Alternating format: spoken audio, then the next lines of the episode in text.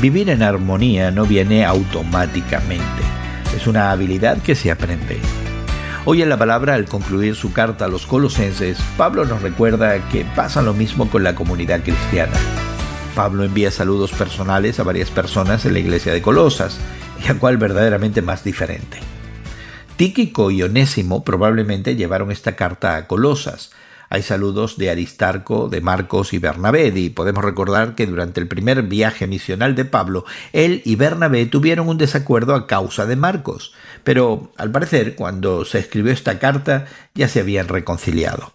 También se menciona a Lucas, el querido médico, y a Demas. Conocemos a Lucas como el autor del tercer Evangelio y del libro de los Hechos. Demas, sin embargo, tiene una reputación más notoria.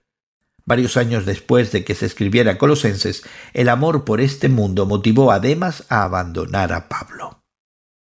Se menciona a Arquipo, quien también aparecerá en la carta de Pablo a Filemón, pero aquí sin embargo el tono parece ser un poquito de reproche.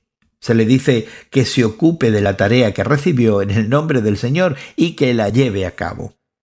Pablo claramente se dio cuenta de que no todos los miembros de la Iglesia se llevarían bien todo el tiempo pero aún así anima a los creyentes a la unidad que tenemos en Cristo.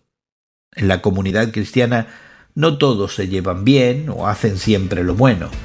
No importa cuánto hagamos por Jesús, siempre necesitamos gracia, paciencia y perdón entre nosotros. Hoy en la Palabra es una nueva forma de conocer la Biblia cada día con estudios preparados por profesores del Instituto Bíblico Moody. Más información en hoyenlapalabra.org.